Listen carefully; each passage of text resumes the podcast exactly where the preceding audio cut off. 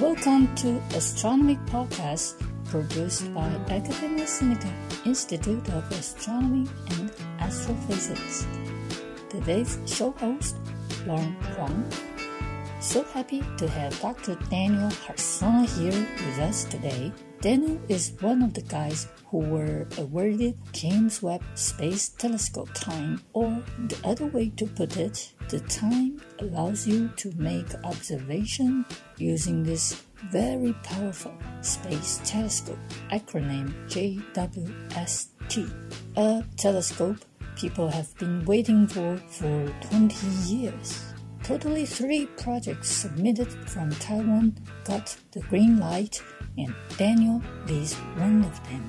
After graduated from the U C L A in America, Daniel moved to Netherlands and obtained master and P H D degrees from the Leiden University. Hi, Daniel.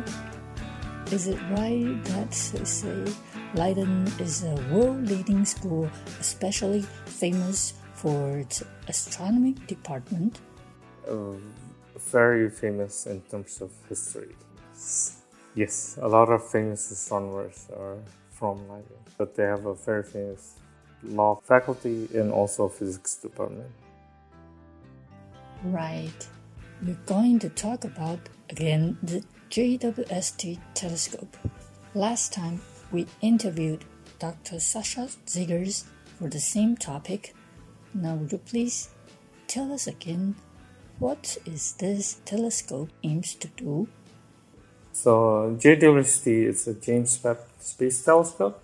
It is the next generation, quote-unquote, of uh, after Hubble Space Telescope.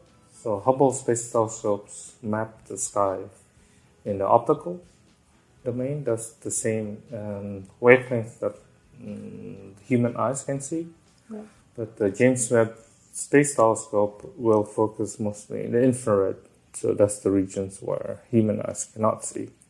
Mm-hmm. And by moving to the infrared, you can see cooler objects, so much younger and much more um, distant than what Hubble can see. So with the James Webb Space Telescope, for example, you can study more of the first stars in a very distant universe. Right. Um, and then also, because James uh, J W S T is very sensitive, we can try to see the dust features that are present in the infrared. Right. By the way, which subjects were you best at? Math? Physics? Um, Chemistry? I think from my background, it was mostly mathematics. Mm-hmm. So yes, uh, it was mostly mathematics. And that helps a lot in doing uh, astronomical research? Uh, for astronomy, uh, what uh, in- interested me the most was uh, black holes and neutron stars. So that was the reason why I went to U C L A. Right. But in the end, I did not study any of those. Um, but yes, uh, math has uh, helped a lot. Mm. Uh, but uh, I think uh, in the end, I was much better at doing uh, programming mm-hmm. rather than uh, pure mathematics. Yes. You've won the J W S T observation time at the first cycle, right? Are you doing a mapping-related projects? Uh... Yeah, that's correct. Uh, our proposal is to map so-called uh, jet launching region. This is mm-hmm. uh, the region where uh, young protostars try to uh, release a, a lot of its energy. So when a young star is born, um, a lot of material is ejected from the young star, and this is in form of a jet or an outflow. Mm-hmm. Previous instruments have difficulties in mapping this hot region near the young star where the material is launched. So mm-hmm. ALMA does not actually give you a really full picture of the jet launching region. Mm-hmm. This is where uh, J W S T will try to solve that problem. Mm. So why your proposal got selected? Um, Can I, you guess? I think I'll will try to speculate here, but um, mm. what we're trying to do with the project is that we have a lot of um, data from ALMA, from H S T, mm-hmm. um, also follows uh, high spectral resolution um, uh, spectra in the optical and near-infrared, where we know uh, all the molecules that are present in that region. Mm-hmm. And what J W S T can do is the mapping, so we can try to see where those molecules are located. So now we know the, what the line profile or how that emission is looks like in terms of velocity space. Does it go fast or slow? Mm-hmm. In addition, by mapping it, you know where it is by spatially from the center. So then you know where it is fast, whether it's close to the center or it's actually fast further away. Right. Yes. How do you do the mapping? By follow the spectrum uh, um, signature? So it's the mapping is from the I F U instrument. So the NIRSpec has a I F U, I F U is an integral field um, unit. unit. That's it. Um, so by, in that case, uh, what you get is spatially and spectrally resolved um, uh, data. So you get the spectral cube. So you know your X Y. Right. And then spatially um, resolved down to zero point one arcseconds. So that's roughly about fourteen A U or so. Mm-hmm. Um, but then you also have the third component, which is the velocity. So you can, you have the full data set. All right. So that will help us understand the, the region much better. Yeah. Right. So I know you are also involved in that water review recently published by Leiden University, right? Can you tell us about the water journey story that group of astronomers were sure. working on? Yeah. Um, so the Herschel, this uh, the water review is based on the previous uh, far infrared uh, space telescope, which is the Herschel Space Observatory. Right. So it is no longer active. Um, so what Herschel can do is that it can it was targeting a lot of the water emissions, so the spectrum of the fingerprinted water that is actually in space.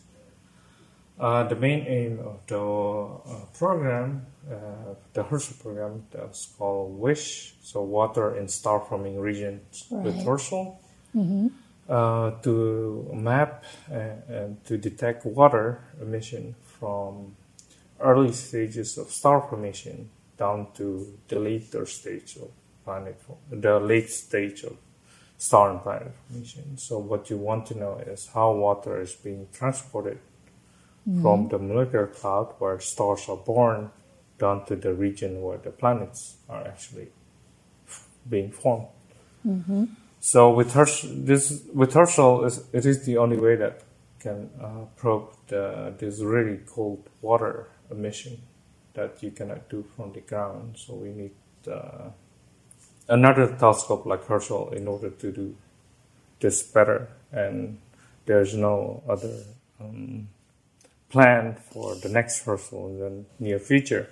Right. So uh, the wa- the water review tells you a lot of the improvement over the l- last time that we know how the water is being transported during star and planet formation. Mm-hmm. Um, unfortunately, the biggest surprise was that water is not very uh, abundant than previously thought. Oh, so it's not. It, it is not. Right. The previous infrared telescope, that was Spitzer. Spitzer mm-hmm. probed not the water, well, they, it probes the water emission from the very inner regions of the planet-forming disks. And it also probes the ice features, so dust grains have ices on them, and Spitzer revealed that water is the most abundant in the ice in the solid form. Mm-hmm. Uh, that is consistent with the theory. Right. Um, in that case, then when there's a lot of water ice is being transported to the inner regions, it should be sublimated onto the gas phase, and we should see a lot of it in the emission with Herschel. Mm-hmm. That was not the case. Right. So a lot of the water emission that we see from Herschel is in the outflows, so in the jet that we try to map now with J W S T, for example. Right. To understand where it's actually coming from. So Herschel is a single dish, and you cannot map anything with a single dish. Mm-hmm. Uh, instrument, uh, except uh, for the PAX instrument, which gives you different uh, water excitation. So except the Herschel has uh, a number of instruments that can cover the cold water. So that's where the um, water that is being sublimated through energetic photons. So that's different water than the inner hot water. So there mm-hmm. are different Um, water reservoirs in star planet formation uh, that you try to, you have to try to cover them all. So there's the jets and outflows, and then the inner hot, that's where the water gas water is being uh, sublimated from the ice grains, and also the cold water that is being um, released onto the gas phase by cosmic rays and energetic photons. Mm-hmm. Um, so those parts that are not in the outflows are actually lower than expected and before. So what we think is that uh, the consensus from the water review, it seems that planet formation actually happens very quickly, and the way to decrease the amount of water vapor mm-hmm. so it doesn't emit is to lock them up in larger dust grains or in very early Uh, planetesimals. Mm. So this is the origin where the planets are actually um, forming from. Mm. So the water review discussed that, of how the water is transported from the uh, molecular cloud to uh, mm-hmm. planet-forming regions. It dic- discusses whether or not the, the water fraction is the same for the Earth. So trying to understand how old is the water, for example. Mm-hmm. So by looking at the spins of water, because water has spin states between ortho and para. Wow. Um, so that's uh, complicated for spectra. But um, the ortho and para spins is related to the temperature when it was solidified onto the dust plane. And mm-hmm. that seems to be consistent with the solar system. So it's, uh, it also shows that the water on the Earth forms very, very early before the star is actually born. Mm-hmm. So that's uh, one part of the WISH program that tries to tackle how early the water is mm-hmm. actually formed. And then the last part is the complicated uh, story of oxygen. Right. Uh, the o- oxygen is, the, is an element that is crucial for life on Earth that we know it. Um, the major carrier of oxygen is, of course, water in terms of astrochemistry, so in, uh, in terms of chemistry in space. Mm-hmm. But then the crucial component is that we don't know where the oxygen goes. So this is called the ad- ad- identified uh, oxygen carriers.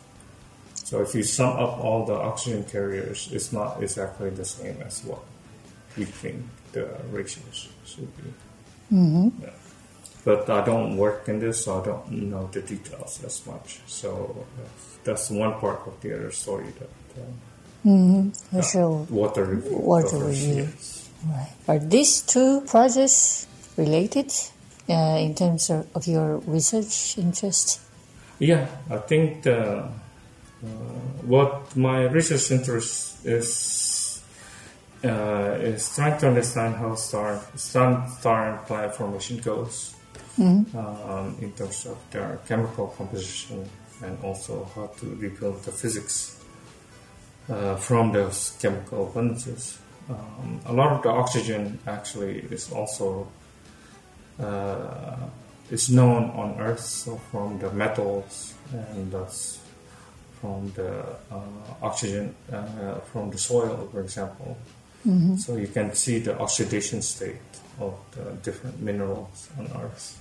And mm-hmm. you can trace this back to the meteorites. Mm-hmm. And that those meteorites actually tells you what um, what the physical conditions uh, in the past when this, the planet Earth was actually forming. Mm-hmm. And this is one way to connect astro- uh, astronomy and our astrochemistry in general with uh, planetary science and mm-hmm. geochemistry. We're mm-hmm. trying to connect uh, how the Earth was born from all this uh, different composition, composition mm-hmm. that you see right. in astronomical observations. I don't work directly for mm-hmm. the light signatures component, but of course water is part of that. Mm-hmm. And only a small part of uh, the chain of our complex life. Mm-hmm. But uh, indeed, uh, my collaborators are um, much more um, uh, much more knowledgeable about this area than right. I am, and of course, in terms of complex organics. That's mm-hmm. uh, their main focus. Uh, so uh, a lot of complex organics now is uh, seen with ALMA, for example. Mm-hmm. And you saw them already in the past in the ices. So these complex organics are actually formed on the dust grains for most part, especially for the oxygen carriers. Mm-hmm. Um, so yeah, uh, it is related.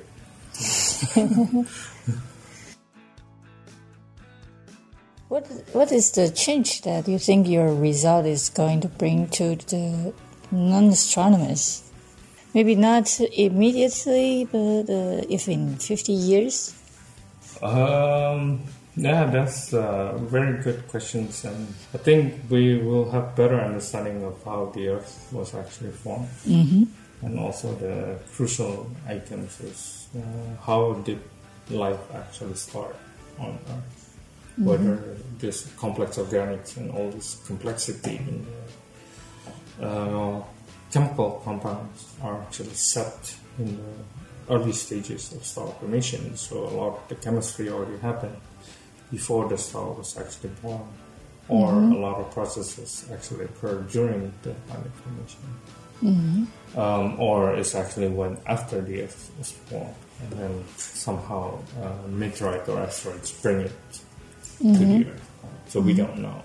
Right. So I hope that Uh, my research can actually contribute the piece to that story mm-hmm. by tracing the different elements and molecules um, and see where actually where and when the complexity happens. In our wildest imagination, the world with or without your science, is there going to be a difference? What do you think? uh, it's difficult. Th- that's difficult to answer.